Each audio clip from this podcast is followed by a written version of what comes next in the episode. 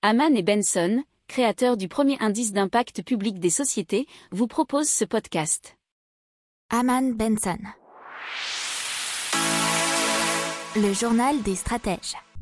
Allez, cette fois-ci, on parle d'une sorte d'hydrogène recyclé, et plus exactement de l'hydrogène produit à partir d'eau usée, puisque des chercheurs du WMG de l'université de Warwick, donc au Royaume-Uni, ont réussi, selon une information relayée par Tech Explore et aussi par Fredzone, à produire de l'hydrogène à partir d'eau usée en utilisant des tapis de fibres de carbone recyclés. Il faut savoir qu'au Royaume-Uni, la consommation d'énergie liée au traitement d'eau usée est estimée à 13 milliards de kilowattheures, ce qui revient à 3% de la consommation énergétique de tout le royaume.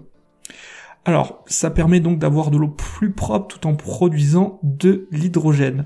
L'équipe a choisi d'appliquer les résultats de toutes leurs recherches sur l'un des sites de traitement de la société Severn Trent. Elle est parvenue à traiter par jour un total de 100 litres d'eau usée.